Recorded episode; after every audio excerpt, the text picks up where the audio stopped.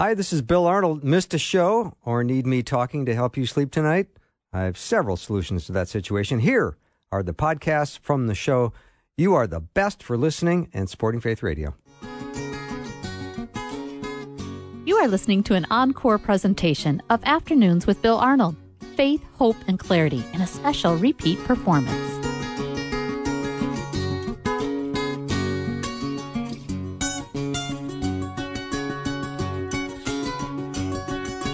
And a warm welcome to Afternoons with me. I'm Bill Arnold. And if you're like me, and I know I am, you love a great story. And I've got one for you today. Walt Larimore is going to be joining me in just a minute, but I want to tell you about his book that he's written. It's called At First Light, a true World War II story of a hero, his bravery, and an amazing horse. And it has a lot to do with uh, someone he's very close to, and he'll tell you about it. But he uh, uh, chronicles a, a, incredible story of a um, a World War II experience, and it is uh, it's riveting. When I looked at some of the praise for At First Light, and it says the story is extraordinary, a forgotten hero, tough combat, tragic sacrifice, a marvelous horse, and an astonishing ending. Don't miss this remarkable book. That was from General David Petraeus. So awfully excited to have uh, Walt on the show. Uh, Walt, welcome. Bill, it's great to be with you, and I love that music bed. Oh my gosh, I, I'm showing my age, enjoying those '70s. yeah, well, there's more to come in this hour. Just so you know, Walt. Now you've you've written over 40 books, and uh, tell us a little bit about your background. Well, I uh, grew up in Louisiana. My wife and I met when we were in kindergarten and we grew up together. Our dads were best friends. They were college professors, and um, we would uh, vacation together and take baths together, and and then went to, went to school and then high school together. And then in high school we started dating, and then her mother got really weird about that spending the night together and bathing together thing. But we both went to Harvard on the Bayou. That's what we call LSU. mm-hmm. it, it, was there that the Lord found us uh, through uh, through the ministries of Campus Crusade and the Navigators. And although we had both gone to church our whole lives, um, we we grew up together spiritually. And then uh, I felt like maybe I was being called into ministry, and I applied to seminary and I didn't get in, and I applied to Campus Crusade staff and didn't get on. Applied to medical school and got in, and so ended up. Uh, Barb put me through medical school, went overseas for a fellowship, teaching fellowship, and then came back to do a medicine, uh, family medicine and sports medicine residency at Duke, and have been a practicing family physician for over 40 years now. Oh. Father two, grandfather of two, and uh, the last 20 years or so, I've kind of delved into the into the writing world. It's been a real joy, though. I tell you. Mm-hmm. Well, this uh, story that we're going to hear about today uh, involves someone near and dear to you. Tell us about that. Yeah, it's my it's my dad. You know, I, I'm I grew up in the 50s and 60s, and so all the boys in the neighborhood. I mean, we watched World War II epics on TV and watched war movies at the theater.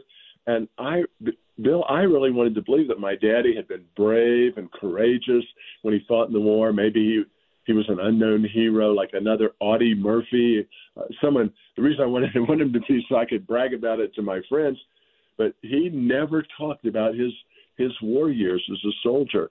So I, I couldn't match the the tales that the other boys told. And I asked my mom. I remember asking her several times, why won't he talk about it? And she would just say he he doesn't like to talk about it. And, and I understand why now. Uh, Bill, I've researched this book for 16 years. I've traveled to dozens of archives, camps, forts, museums, cemeteries uh, in the U.S. and and in Europe. And uh, you know, I knew Dad had lost his leg, and I thought, well, that's probably a good reason he's not talking. But as I studied the war, I began to see why men didn't talk about it. In Dad's case, in 1999, he and Mom celebrated their 50th wedding anniversary. And my brothers and I were with him, and I had been asked at our church to preach a sermon that year on July 4th called Freedom Isn't Free. and so this their their anniversary is about a month before that. So we were all sitting around after a meal together, and I told Dad I was going to preach that sermon. I said, "Is there anything you can tell me? Just you can tell us about the war." And and I don't know, Bill. I guess he was feeling nostalgic after a half century of marriage, of keeping his past concealed. But for whatever reason, he decided that that was the right moment to start sharing his story. And uh, he fought in Europe, he, he said, alongside two million other men. But he refused to say he was a hero. He, he would say, Well, I was one of over 550,000 U.S. casualties in the European theater. Of those, Bill, a little over 100,000 were killed. And he would tell us boys, he'd say, Boys, those are the heroes, not me. But all of us boys snuck into his little home office from time to time, and he looked like a hero to me because he had a shadow box with dozens of medals, including the Distinguished Service Cross. That's the Army's second highest military decoration. Uh, he had two Silver Stars, two Bronze Stars, four Purple Hearts, dozens of other medals, and Bill, there were a bunch of pictures of generals that were autographed to him General Eisenhower and General Young and General Truscott, writing things like, to, to the best soldier I ever fought with, to a fighting man. And so I thought, well, there was a hero there. But then he opened up and began telling us his stories.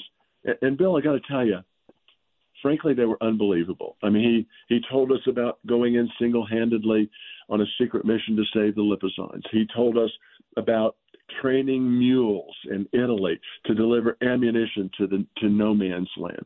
He told us about going on horse rescues in southern France and and in Morocco. He told us about doing dressage training in in Italy. He told us about becoming one of the the uh, uh, just a, a a great equestrian. He told us about playing bridge with General Eisenhower, and he told us about appealing the decision to not let officers stay in the Army. And we all listened. We were mesmerized, but quite frankly, it just seemed unbelievable. But then he began opening up to, he was a Boy Scout leader and he was a college, beloved college professor. And he began sharing with colleagues and students and friends. And Bill, the stories were consistent. And I thought, hmm, that's interesting. They don't vary. And then when he passed away in 03, uh, he left a military a locker. And when we opened it up, there was a treasure trove his uniform, his writing uniforms, 450 letters to his fiancee and to his mother and his father, three history books that had all of the stories that he told us of him, plus additional medals and additional citations. And I I was just shocked. So, Bill, what I, I'm just a long answer to a short question. I just decided to start typing those letters out. Some were typed, some were handwritten, and they fit into a chronological order. And then I started putting in the war accounts that I found. As I traveled to archives and found more information, I put that in and ended up with a, a rather long document. It's over a million words. Uh, but I'm in a writing club with some guys, and some of our listeners may know the name Jerry Jenkins. And mm-hmm. Jerry writing club, and he was looking over my shoulder at the manuscript, and he said, uh, "I said, Jerry, I'm thinking about maybe writing a war novel about this." He said, "Why a novel?" I said, "It was just unbelievable. I mean, these stories are truly unbelievable." And he said, "Well, this is what I've learned through his 200 books he's written." He said, uh, "Fiction has to be believable." Nonfiction has to be unbelievable. Your stories are unbelievable. Write a nonfiction book. And 16 years later, it finally saw the light of day. Wow, Walt. I've got a four word response with a brief punctuation mark between the four words, and that's this Phil Larimore, comma, war hero. Yeah, he would disagree with you because I uh, get it, but what you've just described and told me, uh, he's in the he's in the war hero category. Yeah, and and and he's not alone. Uh, the difficult part of, of this book was he fought with so many heroes. He fought alongside Footsie Britt, a Medal of Honor winner. He fought alongside Audie Murphy, a Medal of Honor winner. Uh, he fought along dozens of men that were distinguished uh, Service Cross winners and Silver Star and Bronze Star winners. Uh, he, he he fought along hundreds alongside hundreds of men that were Purple Heart. And the and the reason is, Bill, that you know, if I say D-Day, what do you think of? Um, I don't. I don't want to give the wrong answer. So, but but everybody, you know, you, you say D-Day, everybody thinks Normandy, right? Uh, well, that's that seems to be the obvious answer. Um, yeah, and and that was the northern front of the European theater of operations. But what most people haven't heard about, or they have forgotten about, is the southern front. Mm. And the southern front had five D-days. Wow. The northern front had one Battle of the Bulge. The southern front had two Battle of the Bulges. The northern front had one Hurtgen Forest. The southern front had two amazing mountain forest battles. Uh, oftentimes I'll ask people, what was the first European city liberated? And they'll say Paris. And indeed, it was liberated by the Northern Front guys in August of, of 1944. Well, the Southern guys are a little bit resentful because they liberated Rome in June of 1944. But, Bill, they liberated it on June 4th and 5th. And so when all of the papers around the country were getting ready to put them on the headlines, you know, these great big uh, headlines that Rome had been liberated, uh, that those papers were due out on June 6th. And guess what happened on June 6th? Normandy happened. Mm. And so they they got pushed right to the back. The Northern Front guys fought 336 days, and and their battles were horrific, no doubt about that. But the Southern Front guys fought 931 days. The Third Infantry Division on the Southern Front lost had more casualties than any of the 90 divisions active in World War II, and they have the most medals of valor of any division in World War II. But but they were just they were just forgotten, and so this book was originally called uh, "Forgotten No More," and it, it changed as it was being written. But one of my hopes and goals is that the memory of the forgotten front in Southern Europe, that these guys' sacrifices, their suffering, and their successes will be forgotten no longer. Mm-hmm. We'll take a little break. We're talking to Walt Larimore. He's written a book called At First Light, a true World War II story of a hero, his bravery, and an amazing horse. Be right back.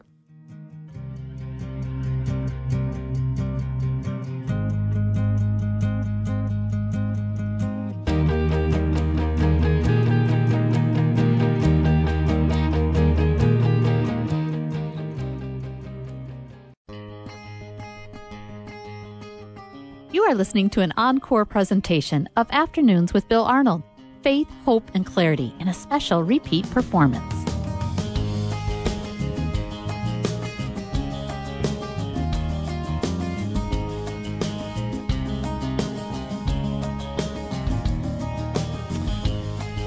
We are hearing about an amazing story from Walt Larimore. He's written about his dad, and it's called At First Light a true World War II story of a hero, his bravery, and an amazing horse. And Walt, I want to find out a little bit more about Dad. I mean, he was uh, three weeks before his 18th birthday. He so he becomes the youngest candidate to ever graduate from officer candidate school at Fort Benning, and now he's already on a beachhead in 1944 and put in charge of an ammunition pioneer platoon in the Third Inf- Infantry Division. Their job to deliver ammo to the troops on the front lines. Yeah, horrific job. In oh. fact, Anzio was. Uh, many historians say that it was worse than World War One uh, as far as the trench warfare. The dad was a second lieutenant. He was the youngest, as you said, the youngest graduate ever from officer candidate school. He was 17. He was the youngest uh, Army officer. He was inducted on his 18th birthday, and um, the youngest frontline officer in World War II, as well as one of the most decorated soldiers in World War II. But but when he landed on Anzio as a second lieutenant, the average life expectancy of second lieutenants was 21 days. I mean, it was horrific. You mentioned the Third Infantry. Uh, average Army division's about 17,000. That infantry division had over 35,000 casualties. I mean, 29 Medal of Honor winners. It was just ugly, horrific fighting. And these A and P guys, the ammunition and pioneer guys, had to work all night long. They had to deliver ammunition not just to the front line foxholes and trenches, but actually had to lay wire in no man's land and and lay mines and diffused mines in low, no man's land, literally sometimes between 10 and 15 yards away from the enemy. And so if a flare went off, they had to hit the ground because they were dead men walking if they didn't. And that's where Dad came up with the idea of of using mules. He said mules are smarter than horses. They're more sure-footed than horses. They have a sense. They know where mines are, and they avoid them, saving men's lives. And they had this innate instinct ability that when a flare started, when a German shot a flare up, one of these flares that would light the whole battlefield, those mules would lay down, and the men would men would lay down right behind them. Wow. But like all of the young men that went, they they thought about being heroes and courageous and having adventure and being warriors. But when they got on the battlefield, Bill, the first night, one of Dad's privates, and mine blew up right beside him and right beside Dad and blew off this man's head. And at that moment, war became real and it became horrific. And what I found is that most of these men fought for, for their buddies, to protect their buddies. They fought, sure, they fought to protect freedom and to save liberty and to liberate uh, the Italians, the Africans, the French, and the Germans from a horrible, oppressive political regime. But but mostly they fought to get home to their parents and to their girlfriends. And thank goodness he was one of them that did. Uh, the this story is so hard to believe because I can't imagine what your hour to hour life is like when you're in that dangerous of an environment with so many casualties and how your world must change so instantly when someone that you know and care about and are alongside gets killed and in a graphic, horrible way. Well, I mean, uh, uh he he describes in his letters men beside him being shredded. He describes projectiles cutting guys in half uh, within yards of him. He describes artillery that was purposefully shot into the trees, particularly in France and Germany, knowing that the that the projectile would would blow up into thousands of white hot pieces of shrapnel that would literally shred the flesh and bone of anybody it came in in contact with. With it was just horrific horrific fighting. And, and so I wanted to be able to project the horribleness of war, but the bravery of of our men. Uh, you know, I, I always heard Tom Brokaw call call those guys the greatest generation. And Bill, I thought that might have kind of been hyperbole. You know, I mean, great way to sell books, but I wasn't so convinced about it until I studied them. And I tell you, I am. And I think readers of this story are going to relive those battles. Uh, they are graphic, and uh, but that's the reality of war. And, and, Bill, you know, my first forty books were all for the Christian market. This is a, a secular book with wonderful. If you like romance novels, you're going to love the romance in this book. If you like military history or World War II, you're going to like that part of it. If you like animals and particularly horses, you're going to love that part of it. But it does use some fairly graphic language, four letter words, always spoken by the men who use those words, never gratuitous, gratuitously. God's name is not taken in vain. That's not something I would ever do. But there's not a lot of it, but there is some. There's a disclaimer at the front of the book for anybody that's read my other books to know that. Uh, for parents that are going to let their children read it, the book, you need to know know about that also. Certainly no gratuitous sex or anything like that. But this is a real book about real heroes who saved the world from from an amazing oppression. Walt, I would love for you to continue the story of your dad when he is in uh, uh, Italy and southern France, and maybe even going across the Rhine River into Germany. And he is now involved in some of the most intense combat that's ever taken place. Bill, you're right. The, the frontline men and their brothers in combat faced and conquered every day fear, heartbreak, dread, chaos, stench, casualties, wounds, unimaginable mm. opposition. Because in every front in Italy, France, Germany, they were fighting an army that had been digging in for years. Many times they faced battles they feared would end in inevitable defeat or certain death. They sacrificed the daily comforts that most of us consider essential.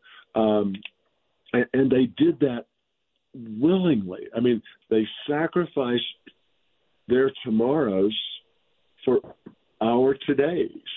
And my admiration for my my dad, the men that he fought with, the men that led them, the nurses that cared for them. He was hospitalized several times. In fact, one of his hospitalizations in northern France, uh, he was hospitalized next to a guy named Audie Murphy, who some say is the most decorated war hero in World War II. And he and Audie became good friends. They they recovered together in a hospital in southern France, and Dad actually got to uh, observe Audie fall in love with the charge nurse and actually uh, uh, proposed to her. She did not accept that proposal.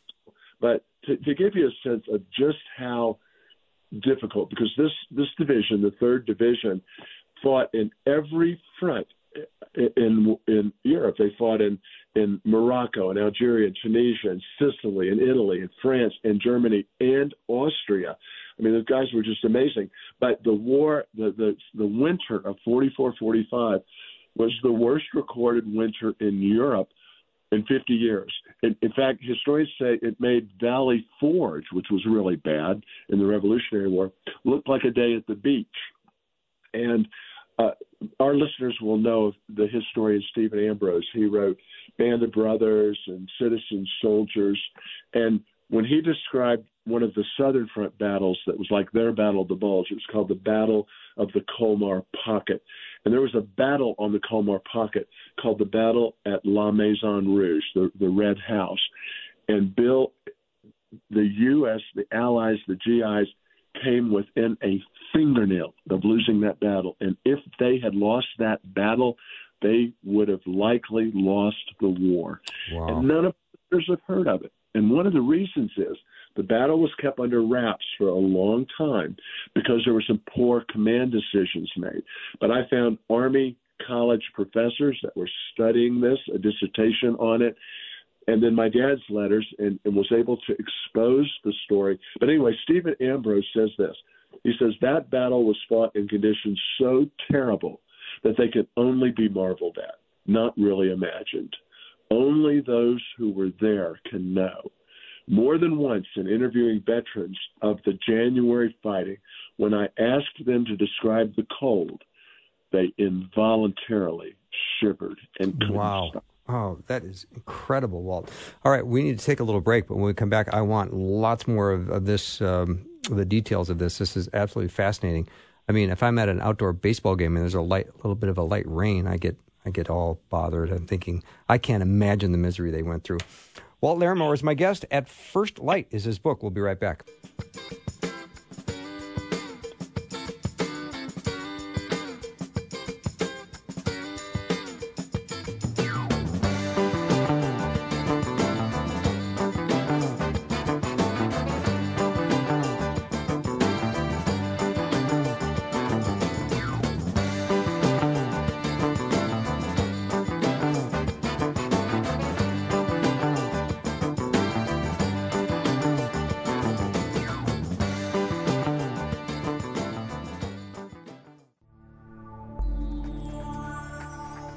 Are listening to an encore presentation of Afternoons with Bill Arnold Faith, Hope, and Clarity in a special repeat performance. Drive time, drive time. Let's get it started. Jump in your car. Yeah. What's for dinner? Hey. It's the afternoon show with Bill Arnold. Welcome back. If you just joined us, you've missed a lot already. Uh, Walt Larimore is my guest. His book is At First Light, a true World War II story of a hero his bravery, and an amazing horse. And Walt, uh, right before we went to break, we were you were talking about the uh, weather conditions, and you know it's one thing to be in a situation where at any given second you can lose your life, but then in the midst of all of that suffering and that anxiety and that stress, you're in a horrifically difficult uh, weather environment that just would I think would just make everything triply miserable. Oh, no question about it. And it was compounded, Bill, by the fact that the men had moved so fast in their invasion of southern France that they were not expected to be in the mountains by the time winter hit. And so they had no winter clothing. They had no Oh, wow. or snow camouflage. Hmm. Uh, it was it was just extremely difficult, and yet they persevered and and and they won that battle, and that set them up to prepare to cross the Siegfried Line in Germany. That was a line that ran from the Northern Sea all the way down to Switzerland. It was about 400 miles of extremely fortified positions.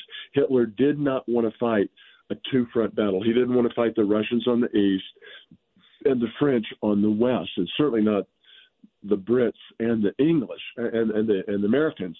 But um, so so he spent years and hundreds of thousands of marks uh, preparing this massive line designed to keep tanks out, armor out, people out, hundreds of thousands of mines, and yet these guys skillfully navigated that Siegfried line and then began to race across Germany. Um, you know, for the last month of the war, it was a, a really uh, momentous time for Dad for a couple reasons. One was that he was equestrian. Uh, his commander of, of the 30th Infantry Regiment, Colonel McGarr, was an equestrian. Uh, the general who was in charge of the 30th Division, Lucien Truscott, was an equestrian. And the U.S. Army had gotten some rumors that the world population of Lipizzan stallions, those famous dancing horses from Vienna, Austria, were getting ready to be wiped out. And Bill, a real quick side note on that story: uh, the Yalta Convention between uh, FDR and Churchill and uh, Stalin was that the Russians would liberate Czechoslovakia. And so they had they had suffered horribly. The Russians had had starvation, and as they swept across Czechoslovakia, they would kill and eat anything they came across. And they came across a, a trailer with over 20 of these gorgeous white Lipizzan stallions, and they killed them and they made stew out of them. So that's kind of fact A. Fact B, in 1938, Hitler decided, you know, he wanted to make the perfect race, right? Funny, the kind of tall, blonde hair, blue eyed Aryan race, and here's this short, pudgy guy. But he, he wanted the perfect race, and he wanted the perfect horse for the perfect race. And so he had his vets gather all of the royal breeds Frisians and Andalusians and Arabians and thoroughbreds and uh, Berbers and Cossack stallions and Lipizans into horse farms, mostly in Czechoslovakia, so he could breed them to come up with a perfect horse. And he had decided Lipizans were going to be the perfect horse and had gathered all of them into a into a farm in Czechoslovakia. So the U.S. Army heard rumors from the Nazi vets saying, "Please come save these horses; they're going to be killed." And so uh, Dad's commander asked him on April 2nd and 3rd, 1944, would he be willing to do a secret mission? Fly with a pilot. He would not know the pilot's name. The pilot would not know his name. He would not have identification or dog t- tags. If he was shot down, he would be considered AWOL. If he was killed, he would be considered not part of the service. He would have no life insurance for his parents. And he agreed to, to take a almost 200 mile flight, land in a forest uh, where they were met by the Czechoslovakian resistance. Uh, as they landed, they actually ran out of gla- out of gas. Dad had been trained as a glider pilot, and so they were able to glide that plane right in. And then he saw the lip, Lipizans. He met the head vet. He got to ride a Lipizan. He got to ride a thoroughbred horse, and identified the Lipizans, and then took that information out. When it got to General Patton, he approved an illegal, an international law illegal mission called Operation Cowboy to go in, a, a cavalry unit went in and walked those horses, I think it was 80 miles out of Czechoslovakia. And all but one of those of those horses lived. They saved the Lipizans. But then the next day, I'm sorry, five days later, uh, April 8th, one month before the end of the war, the war in Europe ended May 8th. That's VE Day. But on April 8th, a group of his men were surrounded by Germans, and uh, he went in on a tank to, to save his guys. And on that tank, lost his leg, almost lost his almost lost his life.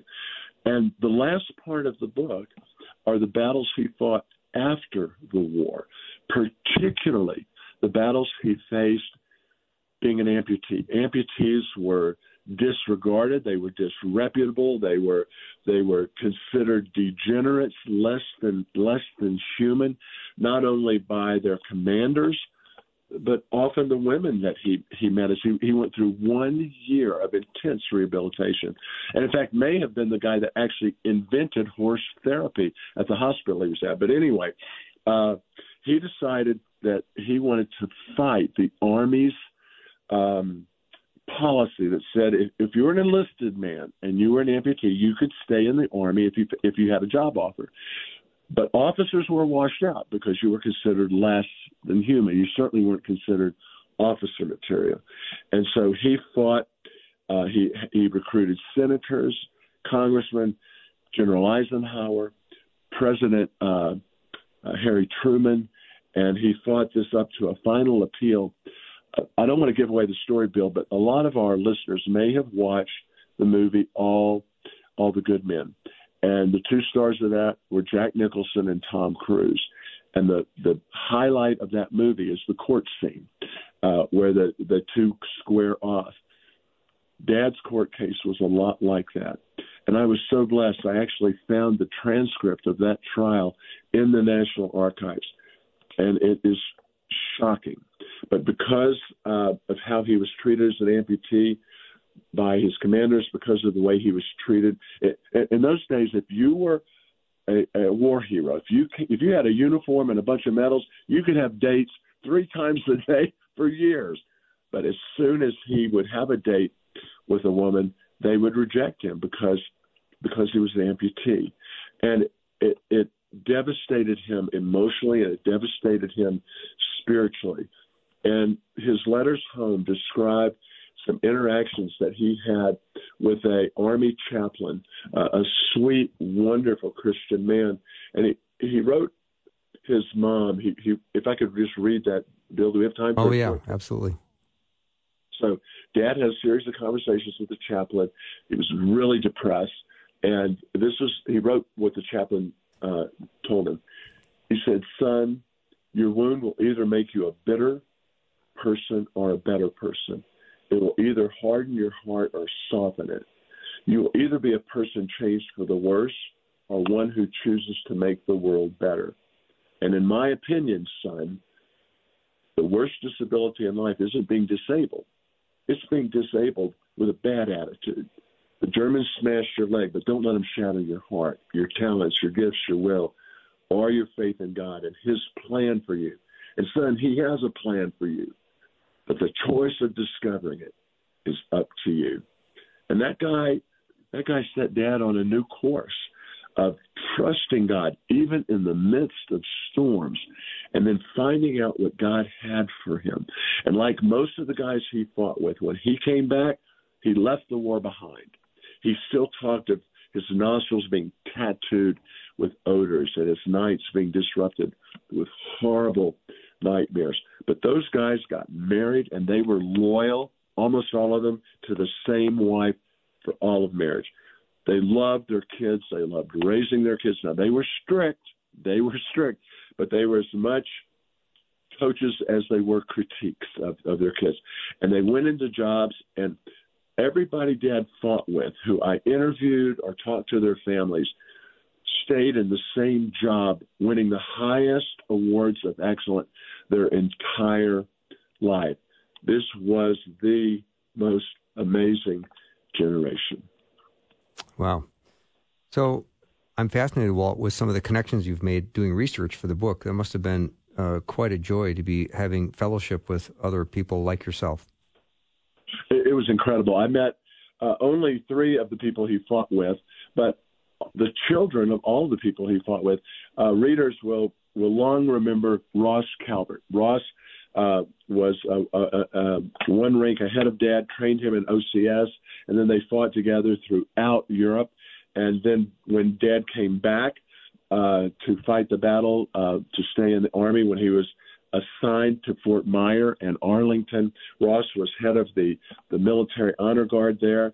They played bridge with General Eisenhower.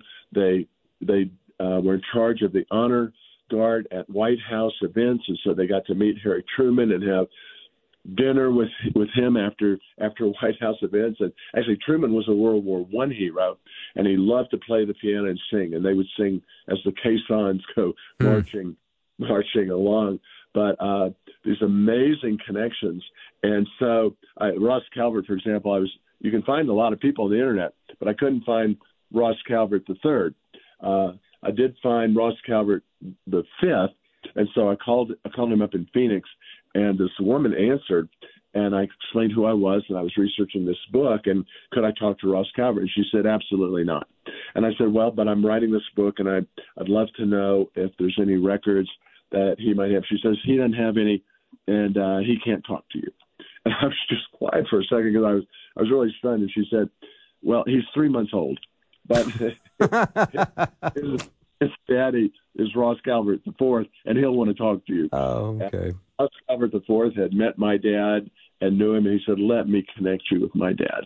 And I I uh, have not met him face to face, but Ross Calvert the third and I have shared hundreds of hours of phone calls and communication, and his daddy's records and his daddy's letters added incredible color to to this book, and also actually explain some things that happened at Maison Rouge that that I didn't know and that the historians um, didn't know. Of interest, even though Ross Calvert and my dad were really professional bridge players, they played for money, and Eisenhower, all of his command staff had to play bridge.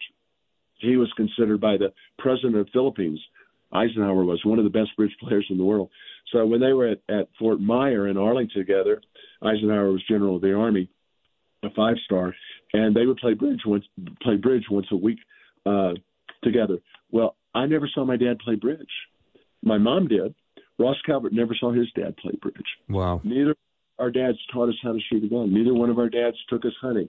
And both of these men were amazing equestrians, and neither one of them ever took us to a horse. I mean, when they left the war, they left it behind. And and my hope, if I could just say this real quickly, would be as we head towards Memorial Day, no question, every one of our military men and women of our veterans deserve to be remembered. They deserve to be honored on Memorial Day, especially those who gave the ultimate sacrifice. But, Bill, I think it's long overdue to have a special shout out for those who suffered and sacrificed on the southern front of Europe. I mean, almost all of them are gone. They've graduated to glory. But as General Truscott, their, their commander, said, we cannot look back to them if we don't look forward to the future for which they fought and died. And so, as we celebrate Memorial Day, I hope all of our listeners, amongst amongst the hamburgers and the, the parties, will take some time to remember our veterans and maybe even tell a story about them. Truly use Memorial Day as a time to remember those that have been forgotten. Mm-hmm. Walt, I'm going to take a break. When I come back, I have several more questions for you. I'm so glad to have Walt Larimore as my guest. He's written a book called At First Light. It's a true World War II story of a hero, his bravery, and an amazing horse. It's all about his dad. Be right back.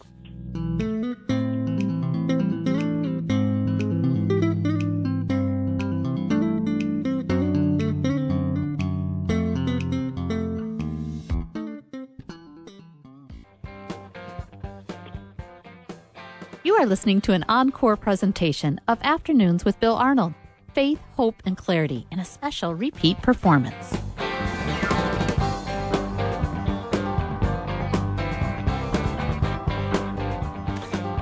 Walt Larimore is my guest. He's written a book called At First Light, a true World War II story of a hero, his bravery, and an amazing horse. And Walt, when you were right before break, you were talking about your dad and all of his skill set. Yet, despite that, he never took you guys or taught you how to ride a horse or shoot a gun or all that. Was that a little bit of a disconnect for you? It really was, but I found out that this wasn't unusual Okay. uh, for, for those guys. Uh, they really concentrated on uh, their marriage, their children, uh, rebuilding their lives and their careers. He became he became one of the world's most renowned cartographers, map makers, published several books. In fact, my daughter and I, Bill, uh, were traveling up to New York City, and Kate, my daughter's a, a, a bibliophile. She loves books, so she wanted to go to the New York City Library. It's a beautiful library. So we went into it, and she said, "Daddy, let's see how many of your books they have." So we went to the card catalog. This was back when they had card catalogs. Looked up the name Larimore, and there were none of my books there.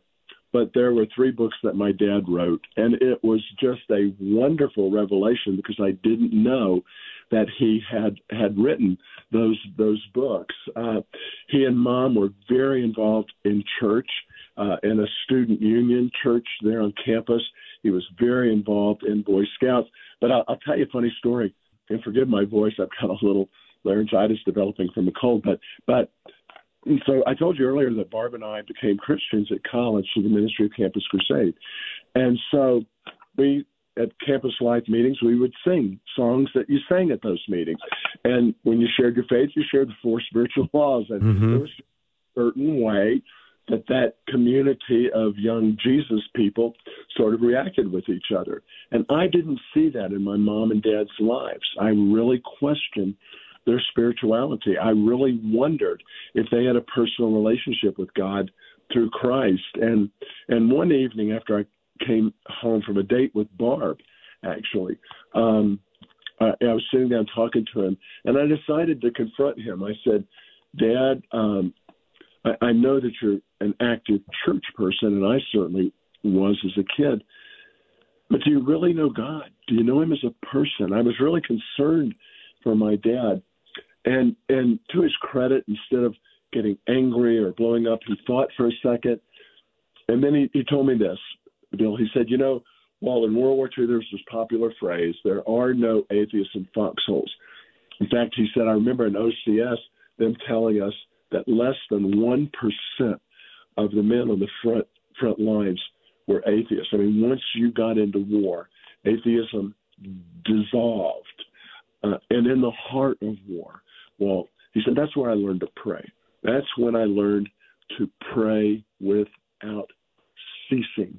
And I found that all of my men did exactly the same the same thing. And he said, the Lord kind of gave me something. He said, let me share it with you. So he pulled out his wallet.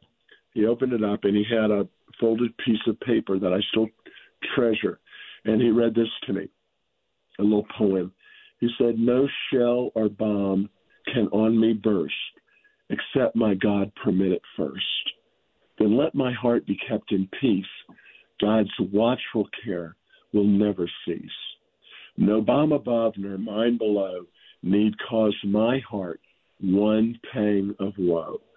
The Lord of hosts encircles me. He's the Lord of earth and sea. And what an encouragement. I mean, uh, he he taught me build a true spiritual faith, a true relationship with God uh, through the sacrifice of Jesus is manifested in our individually, each one of us being controlled and empowered by the Holy Spirit in such a way that true spiritual faith fills us and overflows from our hearts and into our actions. He, he would say, You don't wear your faith on your sleeve in this man's army, son. You wear it in your actions, not just your heart, but your actions. And that was a man who died a happy man. He was satisfied. He was full of God's Spirit. Uh, but what was sad was uh, when he died, uh, despite uh, his history, despite his medals, despite his heroism, the Army could only come up with two elderly VFW, veteran of foreign war, folks who came to the to the funeral at the National Cemetery, uh, cemetery, and they played a cassette of taps there from a, like a portable boombox, and it wasn't that they the army didn't care, didn't want to honor his fantastic feats on the battlefield, but at that point, Bill, the country was losing more than a thousand soldiers a day, and there was just no way to keep up. And I, I remember, I remember as he was lowered into the grave at the National Cemetery, there were tears of gratitude just streaking down my cheeks. And when I thought to myself, I said, Dad, I always loved being your son, but now more than ever, I'm really honored by it. And I'm so grateful this book has finally seen the, the time of day. I'm grateful for the amazing people that have endorsed it. I mean, you mentioned General Petraeus at the beginning, but Coach K, uh, read it during last basketball season in three days. Tricia Goyer, Dan Reeves, the, the famous Super Bowl champion and, and Super Bowl coach, read it on his deathbed. I didn't know that. And General Boykin at Family Research Council, Cal Thomas, the uh, uh, the, the editorialists that's seen around the country, Jerry Jenkins, uh, 24-time New York Times bestseller. Uh, but I think my favorite favorite was from uh, Pat Williams. He co-founded the the Magic, the the NBA team, the Magic. And Pat wrote this. He said, "I love World War II books, and none is better than At First Light. Wow. It's like a combination of Band of Brothers and War Horse, or perhaps a mixture of Unbroken and Seabiscuit." A mesmerizing page turner not to be missed. And boy, was I blessed by that endorsement. So good. Well, I was uh, curious because it sounds like your dad was pretty tight-lipped about his war experiences, and then he starts to open up, uh, like you were talking about at the his 50th anniversary. Am I recalling that correctly? Yes, correct. Okay. Uh, did he tell any of these stories to your mom? Yes, he told them to mom. He told them to scouting friends. He told them to to colleagues at work. He began to open up about it. He started going to reunions. But Bill, I think this last message. Let me give our viewers a couple last messages. Number one, the the elders in your life, the elders at church, the elders that you may visit in nursing home, each one of them has hidden stories, forgotten stories. Ask questions and help them record those stories for those that will come behind them. And number two, don't depend upon texts and emails. If my dad had had texts and emails, I wouldn't have this book. He wrote letters, and it's been an encouragement to me and my brothers to start going back to written communication, to cards and written letters, because those will survive time. And that's something we can each do. And carpe diem, I am not the sharpest tack when it comes to being a husband, but as I've begun to write more letters and notes to Barb, it's changed our marriage. As I've handwritten, not typed, handwritten more letters to my kids, it's changed my relationship with them. And that may be one take home from this book that would be really redemptive for all of us. Mm-hmm. That is uh, such a great point. I've I've been a fan of that for a long time. So thank you for reminding us of all of that. Uh, any um, any last takeaways uh, for us? We've got a couple minutes left. Uh, well, it's Memorial Day, so it's time for us. Memorial Day, D-Day, June 6th, which is just the Northern Front.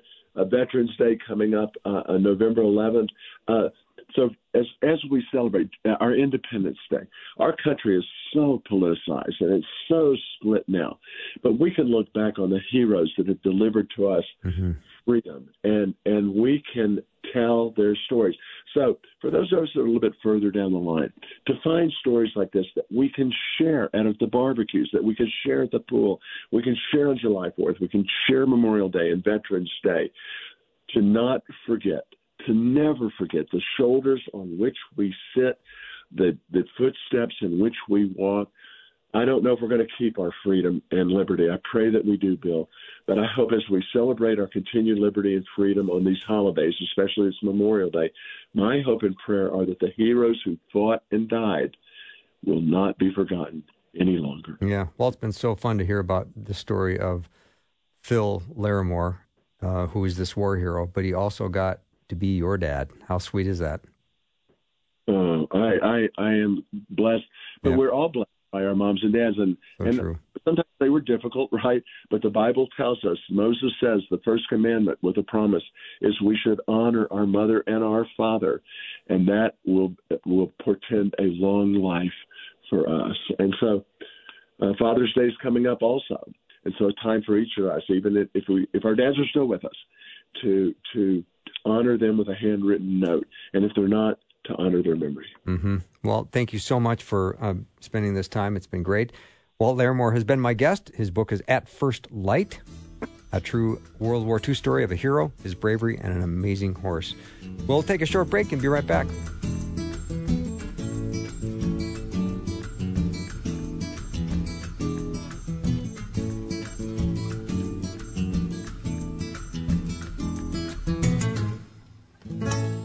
Thanks for listening. Programming like this is made available through your support.